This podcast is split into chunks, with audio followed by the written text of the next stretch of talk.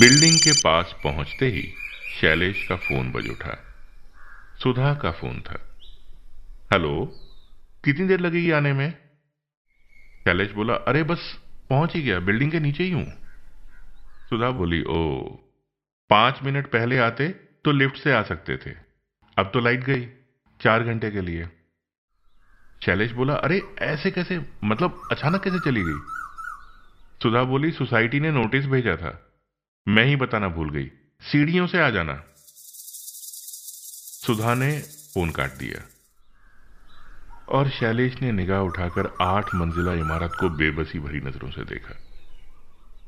Ground floor पर ही शैलेश का गुस्सा सातवें आसमान पर पहुँच गया था। मन ही मन बड़बड़ाया। मना किया था, इतना ऊपर घर नहीं लेंगे। मगर नहीं, ऊपर से व्यू अच्छा मिलता है।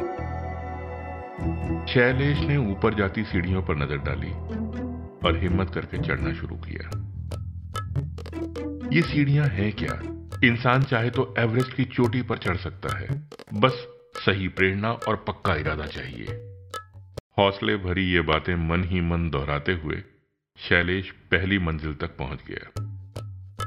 अभी सात मंजिल और बाकी हैं। थोड़ा थोड़ा हाफना शुरू हो चुका था। दूसरी मंजिल तक पहुँचते पहुँचते साँसें और तेज चलने लगी। एक फ्लैट का दरवाज़ा खुला हुआ था। एक आदमी बाहर आया और शैलेश को देखते हुए बोला ये बिजली वालों का भी कोई भरोसा नहीं। इतनी गर्मी है। आ, पानी लेंगे?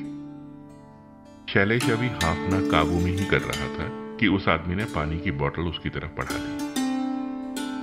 शैलेश ने एक घूंट भरा थोड़ी राहत मिली। शैलेश ने बोतल वापस करते हुए पूछा, आप कब से हैं यहाँ? वो आदमी बोला, सात महीने से। टेक्सटाइल कंपनी में अकाउंटेंट हूँ। आप तो आठवें माले पे रहते हैं ना? शैलेश ने मुस्कुराते हुए कहा हाँ शैलेश शैलेश जोशी। उस आदमी ने अपना नाम बताया, परिचय हो गया। शैलेश फिर सीढ़ियाँ चढ़ने लगा। चौथी मंजिल पर रवि सक्सेना मिल गए। उनका बेटा और शैलेश का बेटा पक्के दोस्त हैं। रवि बोला, क्या जोशी साहब, बच्चों को देखो, इतनी गर्मी में भी बाहर खेलने निकल गए। शैलेश के कुछ कहने से पहले ही रवि ज़ोर से हंसा। शैलेश भी मुस्कुरा दिया। शैलेश को ज़बरदस्ती नींबू का शरबत पिलाया। रवि भी इसी बिल्डिंग में तीन साल से है। सोसाइटी मीटिंग या कभी लिफ्ट में एक आध बार मुलाकात हुई थी। आज लाइट गई। तो हर पड़ोसी साफ़ साफ़ दिखाई दिया। शैलेश आगे बढ़ा। छठी और सातवीं मंजिल पर दस दस मिनट की हाय हेलो हुई। घर पहुँचते ही सुधा बोली कितनी देर कर दी तुमने? आठ मंजिल चढ़ने में पैंतालीस मिनट लगते हैं क्या? मान लो अब तुम बुढ़ापा आ गया है तुम्हें। शैलेश बोला अरे रास्ते में दोस्त मिल गए थे। आ, अरे सुनो वो चौथी मंजिल का रवि सक्सेना है ना? उसने घर पेंट करवाया है। उसने पेंटर का नंबर भी दिया है। शैलेश आज सीढ़ियाँ चढ़ते हुए पड़ोसी और दोस्त इकट्ठा करता हुआ साथ लाया है। एक के ऊपर एक चढ़े हुए घरों में कितने ही रिश्ते चंद सीढ़ियों के फासले पर रखे हुए थे। शैलेश ये सोचते हुए मुस्कुरा दिया। पसीना सूख चुका था, नहाने चला गया। शहरों में कहीं भी नज़र दौड़ाइए।